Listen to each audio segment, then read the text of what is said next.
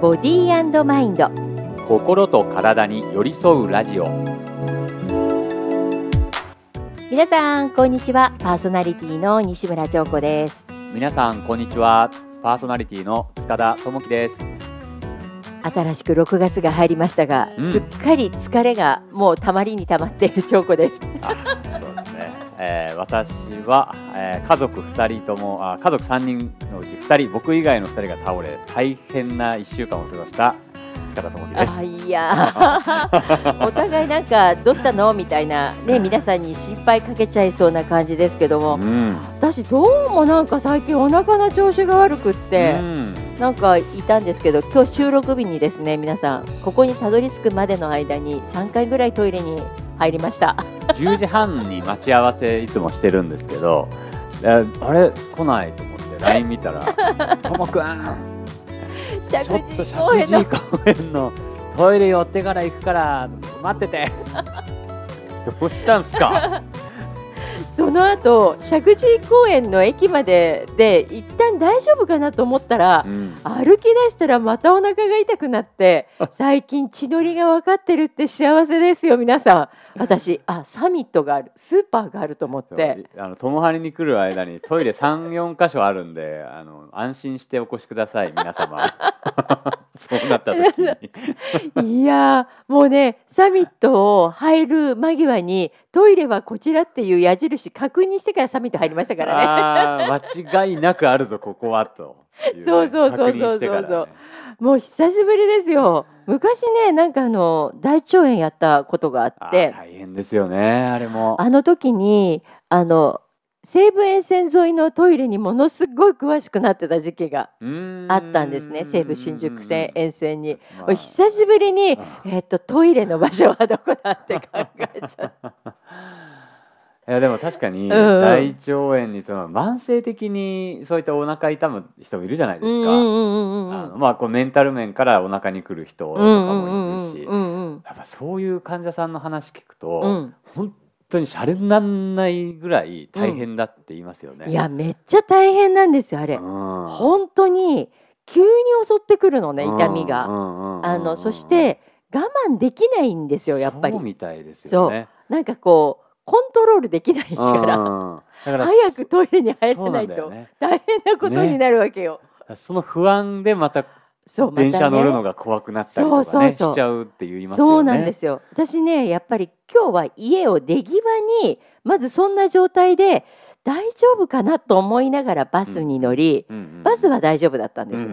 で、どうしよう、西武線の駅でトイレに行った方がいや大丈夫だよ、行けるなと思って練馬過ぎたぐらいからね、突然なんかやばみたいな、もしかしたらもう少しでたどり着く安心感から来たっていうのねそういうのありますよね。あるかもそうでそうもうこれはダメだと思って、それでね笑ったのがちょっと笑い話なんですけど、トイレに入ってさあと思ったらトイレットペーパーがないことに気づいたんですよ。なんかすごい昭和のなんかネタみたいなのが出てきたけどそれであるのそんなことなかったんだよ。なんかね、トイレットペーパーホルダーに手突っ込んだの、ないと思ったから、上にあるかもと思って、トイレットペーパーホルダーの上に手突っ込んだら、トイレットペーパーホルダーにも一個もトイレットペーパーがなかったので、私まだ用をする前だったので急いで出て、お掃除のおばさんがちょうどいたの。すいません、トイレットペーパーないんですけど、でトイレットペーパーをいただいて、最初おばさんがね、今じゃあ後で補給しておきます。いやそういうことじゃなくて今だから緊急事態ですっていう今です結構受けまくっちゃいましたけどね自分でね、こうやって話すと皆さんなんか何やってんだって思うでしょう。いやでもね、本当に緊急事態だったんですよ今日は。そうだね、体もやっぱボロボロでしたね今日はね、秘虚という状態でした。お腹の調子が崩れるって結構パターンいくつかあるんですよ、でそのうち秘虚っていうのは、もうダイレクトに胃腸のパワーダウンの状態になってると、こういわゆる秘虚という状態になるんですけど、もうそうするとやっぱね、聞くと大体食欲がいつもよりも出なくなってくるっていうのがあって、うんうん、やっぱさっきちょうこさんにも聞いたら、うんうん、今朝食べてないっていうんですよね、うんうんうん、なんとなく食べなかったって言ってたんですよ、うん、明らかな食欲ダウンじゃないんだけどなんとなく食べる気がしないっていうレベルのそう、食欲不振っていうのもあるんですよね、うんうんうん、そうだからこれからの時期皆さんちょっと皆さんにお伝えしたい、時期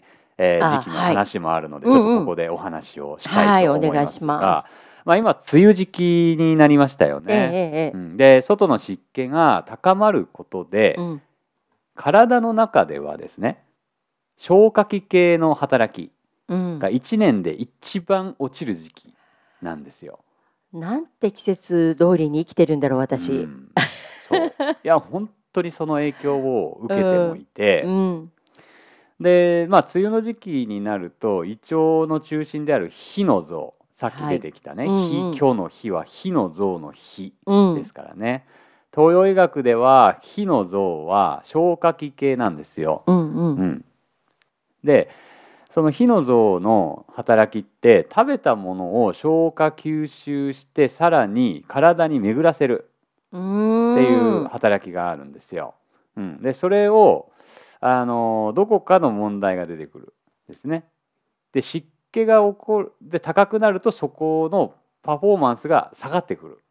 なるほど。だから例えばだけど、うん、そうだないつもだったら多少消化に悪いもの例えば唐揚げとか、うんうん、唐揚げ定食4個とか食べても4個5個食べても大丈夫だったと、ね、いう人がいましたと、うん、なんだけどこの時期、うん、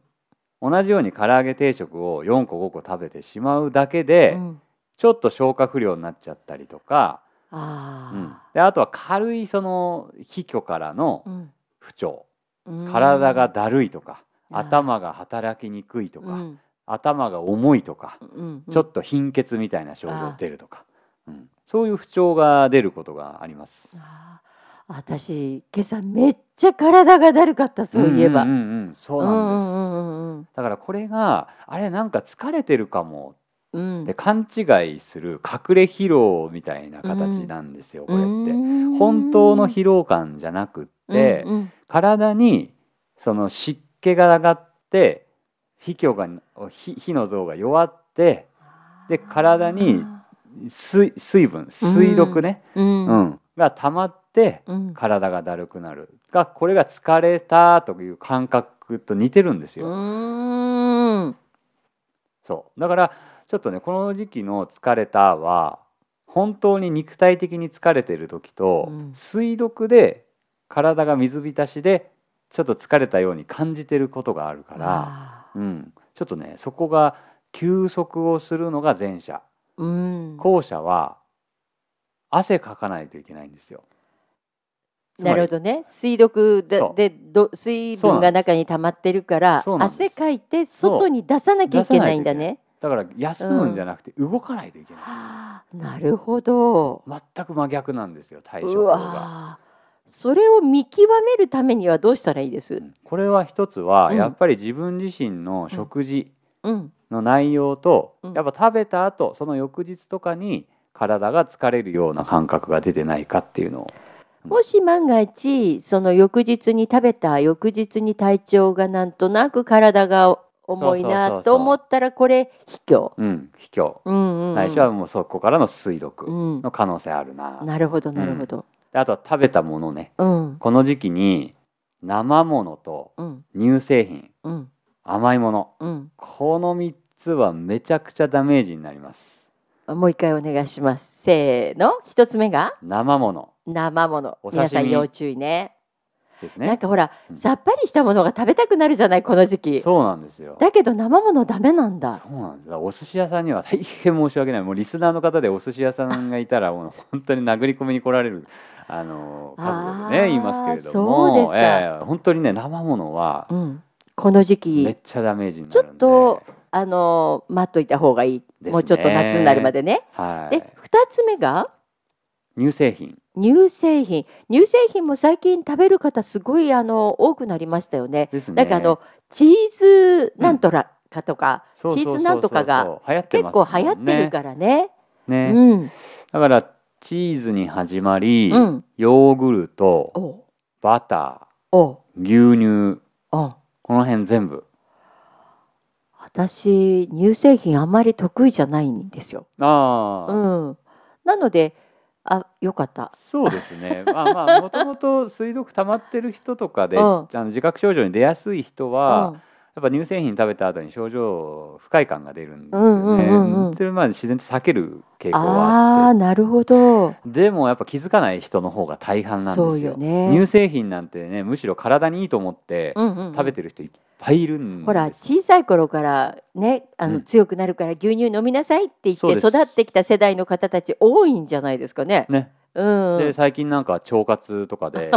ね、発酵食品でチーズとかね、腸活でヨーグルトとかね、うん、本当ね、乳製品あふれているの で大体の甘みには乳製品、ね、今使ってるじゃないですか。なるほど。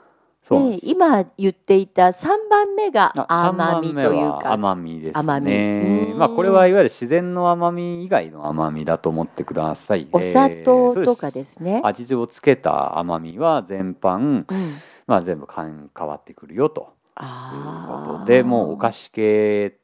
は全部甘みの部類に入りますと。皆さん気をつけてくださいね。3つね。甘みは特にやっぱりストレスケア、ストレス発散に甘いものをいつも食べてますって人も多いので、ストレスがかかるとやっぱ甘み欲しくなるように体ってできてるんですよね。だからそれで甘みを我慢しすぎちゃうと、またそれはそれでストレス溜まっちゃうから、上手にそこ付き合ってほしいんですね。甘みがいつも常備してる人は。あ、なるほどなるほど、ね、前になんか私の知り合いがトモハリに来た時に、あんこ絶対食べないでって言われた方もいましたもんね。いました。明らかに体に直接その不調につながってる時は僕それぐらいはっきり言うんですね。あんこ食べないでって言われて、私あんこ好きなのにってそういった形でこの季節は上手に過ごしていただいて、そうですね、雨の日はどうしてもなんとなくジメジメっとしちゃうから、なんか今日はね、収録の今日はすごいいいお天気に今なってるんですけど、金のね、ジメッとレベルって半端じゃないですよね。なんか今年の梅雨って去年までの梅雨とちょっと違くないですか？なんか違うと思いません？皆さん。いや、僕もそれ感じてて、今年ちょっとおかしいですよね。おかしいですね、ちょっと気をつけないとなって思うぐらいの湿気がですね、ありますよね。寒暖差も激しいですよね、そうだからこの寒暖差プラス湿気の影響っていうのは、もう日常生活を送ってるだけで相当量の体力使ってるんですね、なるほど。そこに適応するために、なのでもう皆さんこの6月7月はですね、体力も消耗した状態で動いていると、思ってください、だから3割減ぐらいで今体力レベルが常に回っていると、だから70% ぐらいの体力しかないよ今っていう計算で動いてほしいですね。わかりました、私いつもねフルパワーにいっちゃうからね、ついね。本当はねこの時期夏初夏ですし、フルパワーいけるんですけど、ちょっと今年のこの寒暖差と湿気で、かなり疲労が出てる人がね、僕の治療院でも多いです。あ、そうですか。風邪ひいてる人、それから冷えのぼせで、頭痛とか喉の痛み、でお腹に来ちゃってる人、うちの子もやっぱ同じようにお腹に来てましたよ。この数日ダウンの時。そうですか。そう、私ねスイカを食べちゃったんですよね。そう、トリガーになってましたね。そう、スイカがなんかトリガーになった感じがしますね。あ、ごめん、最後にね、さっき3つ言いましたけど、これもう1個最後、冷たいもの、これも気をつけてください。ね、スイカとかキンキンに冷やして食べること多いですよね。でこの時期だから喉乾いて冷たい氷入れてね、飲んだりもしますが、うん、冷たいものもこの胃腸に多大な負担をかけるんですね。ちょうこさんはこれ最後のトリガーはこれ完全にスイカですね、うん、冷たくしてさらにスイカのね、はい、本来清熱って言って熱を冷ましてくれるんですごいいいんですよ夏には。あ、うん、むしろ来月あたりになったら僕はスイカを皆さんにおすすめしてると思う、うん、夏にはとってもいい食べ物なんですね。ただ今の時期はまだちょっと ね気をつけないといけないですね。やっぱりそう考えるとスイカもこの時期本当は出てないものじゃないですか。あ、そうね、うん、まだまだ出始めぐらいですよね。出始めってやっぱり要注意だ ね、うん、だね、うんうん、先取りはねなんかテンション上がるんだけどね。ね、うん、いや皆さん気をつけてくださいね。さて6月のテーマなんですけど、うん、これねともくんが今日ね、はい、これやりたいんだけどって言ってくれたテーマがこれです、うん、アクシデントです、はい、アクシデントといえばね、さっきちょうこさんもアクシデントですし、うんね、いろいろアクシデントっていうのがこう最近ちょうこさんにも僕にも重なっている、うん、そんな中で、うん、そうだよね、人生においてのアクシデント、うん、唐突に起こることっていっぱい皆さんもあると思うんですよ、ね、うんうん、でそれに対して皆さんはどういうふうに身の振りをしているのか、うん、ね、それがすごい僕は気になったんですね。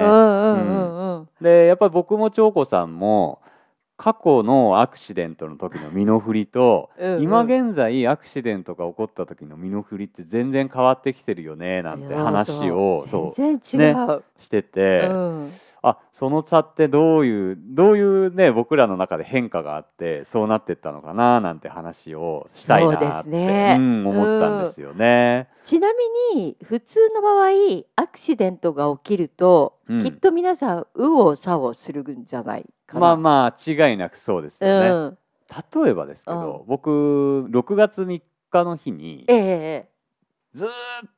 と企画してたバーベキューの日だったんですよ、うん、はい、そうでそのバーベキューも結構変わったバーベキューで僕、うん、視覚に障害がありますよね、うんうん、で視覚に障害があるけど肉を焼いたり火をつけたりっていう主体的に障害者が関わるバーベキューっていうのを僕イベントで企画したんですよ、でやっぱりそうなるとやっぱサポーターの人とか、そういうそのちょっと障害者主体でも楽しいよねって思ってくれるような、うん、健常者の人っていうのをこう募っていくじゃないですか、はい、やっぱ時間もかかるんですよ準備にもね。でいよいよその日が6月3日、はいはい、でも皆様思い返してみていただけませんか。東京都の6月3日台風でもう暴風のあの日です。そう雨だった、あの日だったんですよ。私は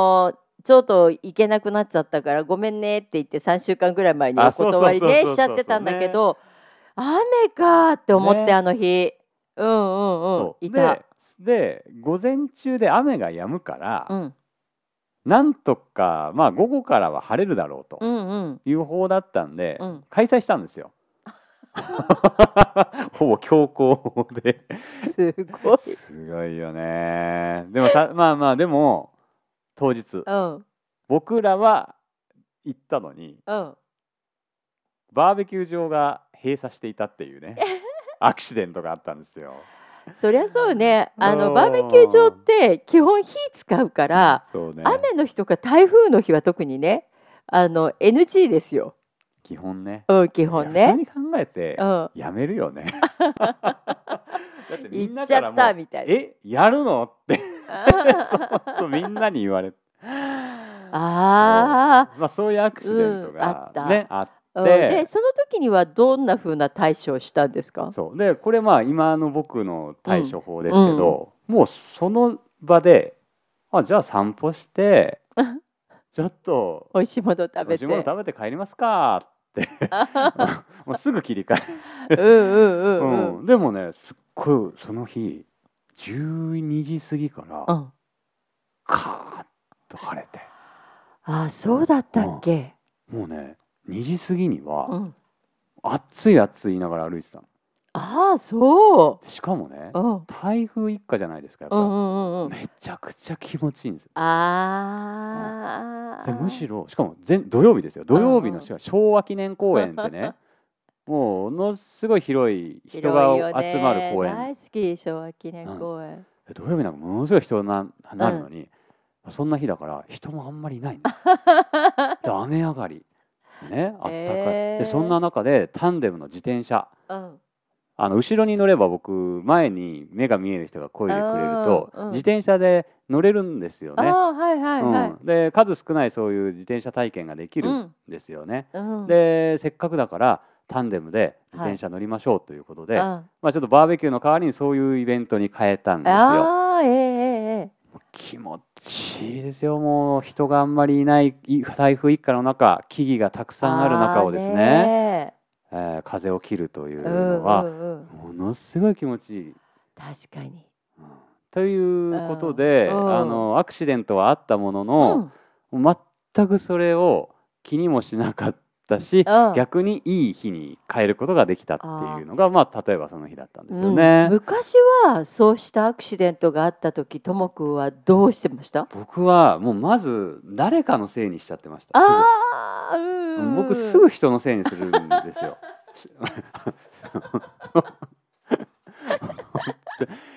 立ち悪いぐらい人のせいにするタイプだったんですよ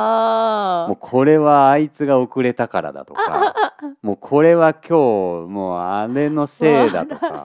もう自分の責任だっていう風に2割3割でも考えることができればいいのに、もうなんか全部相手のせいにして、もうあいつのせいだ、俺は今日こんなに不幸になったのは思って事故とかも事故なんかは分かりやすくね、相手の過失になることをね、なった時って相手のせいってなるんだけど、そう僕なんかは今事故にあったとしても、結構その人のせいにしないで、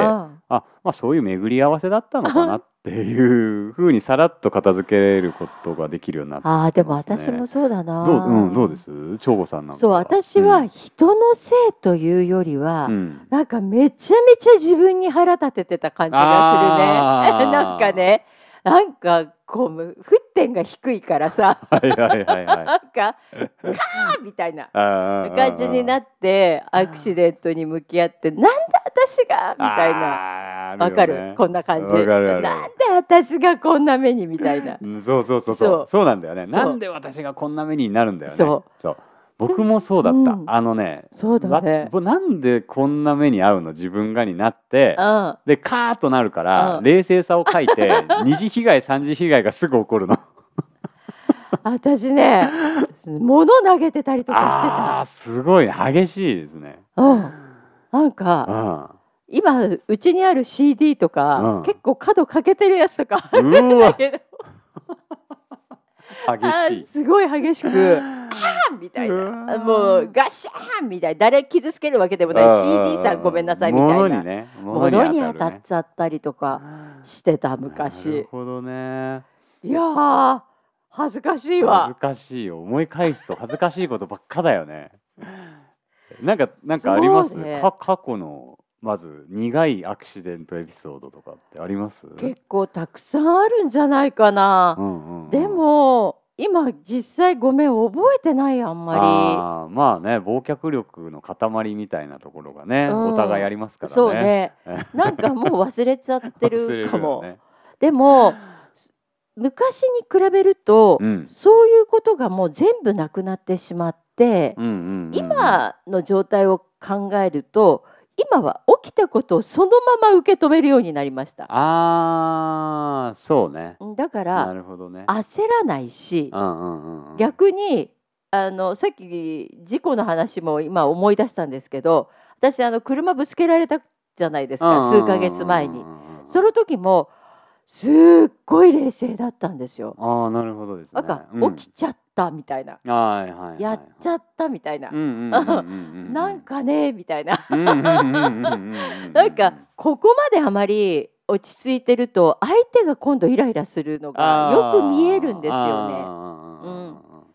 だから受け止め方が全然変わりましたね。そうだよね。最近 CD 投げるとか物に当たるとかしたことない。そうだよね。だって僕学生時代思い出したんだけど、ある日やっぱ遅刻した、遅刻の常習者でもあったんだけどしょっちゅう遅刻してたんですよ。遅刻するために僕言い訳を考えててである日の言い訳にバスが遅れてきてたんですですみたいなっていう遅刻の言い訳をしたんですよ。うんうん、でだけど僕が走ってバスに乗り込んだんですけど、うん、その時に僕バス明らかに遅れてなかったんですよね。明らかに遅れてなかったんだけどバスがそれでも遅れてきたっていうことになんかしてそういやバスがなんか遅れたんですよとかって言って道路で遅れたんですよ勝手にとかって言い出していやあれ誰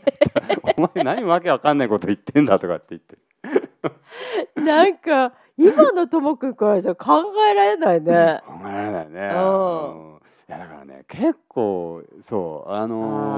こうしないとああしないとの中にとらわれている自分がやっぱまあいたんで、うん、でもねそうなる人の方が多い気がするね。まあそうだよね、うん、これが起きてしまったああしなきゃこうしなきゃああどうしようああしようみたいな、うんうんうん、冷静でいることが周りから見るとでも不思議に見えるらしいよ。あ、そうだね。アクシデントが起きた時に冷静でいると周りがなんでこの人こんなに冷静なんだろうみたいな風に逆に思われてしまうこともあるけど、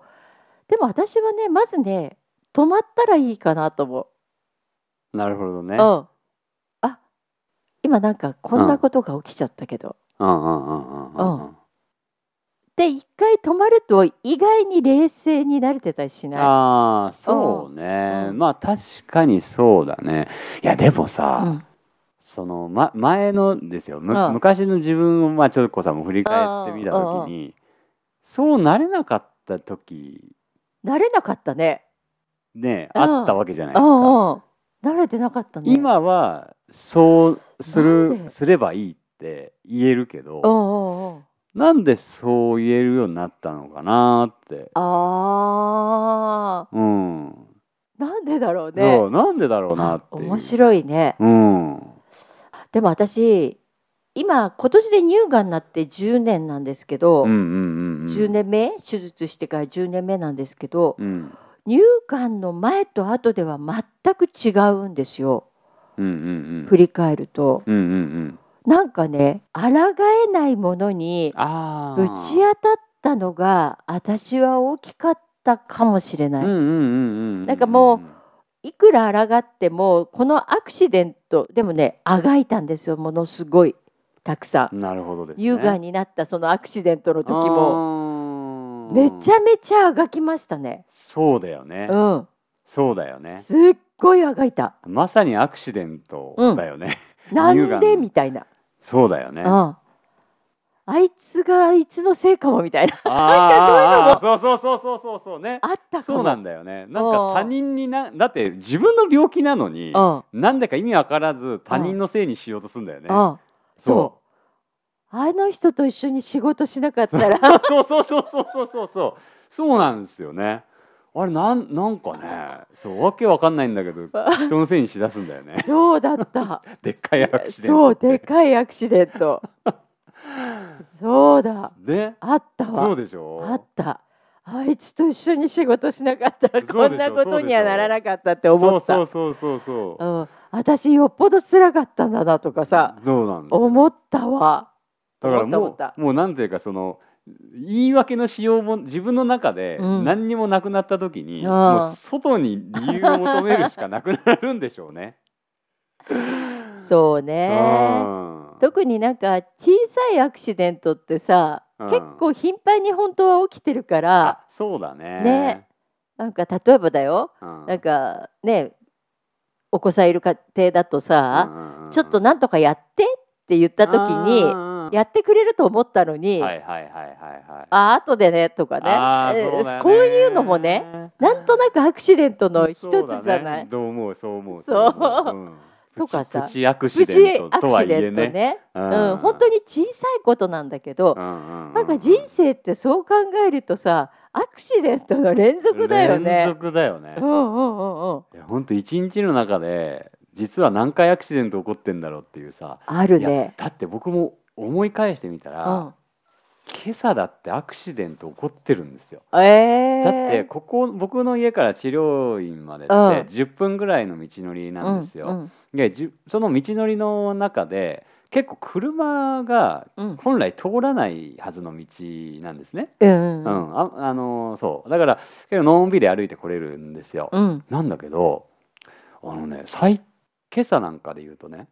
本来車があんまり来ないのに5台も6台も通ってきたんですよねそうで、まあ、僕目見えてないから、うんうん、車避けるの結構大変なんですよ、うんうん、そうどこから来てるかな、どのぐらいのスピードで来てるかな、どこに避けたらいいかなっていうのを、はいはい、全部頭で考えるんですよ、うんうん、みんなは目で一瞬でパーッとね判断できるんだけど、うんうん、僕いちいちそういうことを状況判断を頭で全部計算して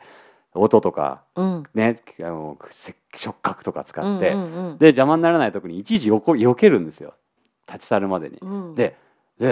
それ立ち去るだけならいいのに、その車がまた10メートルぐらい先で止まるんですよね止まられるともうね、道の半分塞がった時点で僕なんかはもう道が全く塞がってるのと同じぐらい歩けなくなるんですよ。そうよね。そうだ、どこを避けたらいいか、だって端っこ歩きたら電信柱にぶつかるかもしれない、もうアクシデントですよね、すでにこれって、うんうん、だから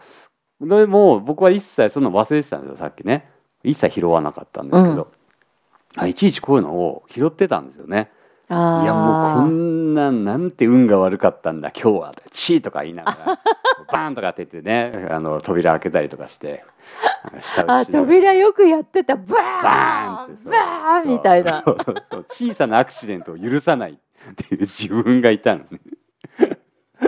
最近はもうバンってやるつもりなくて閉まっただけでヒッてなるのに、昔はそれをあえてやってたって怖いわ。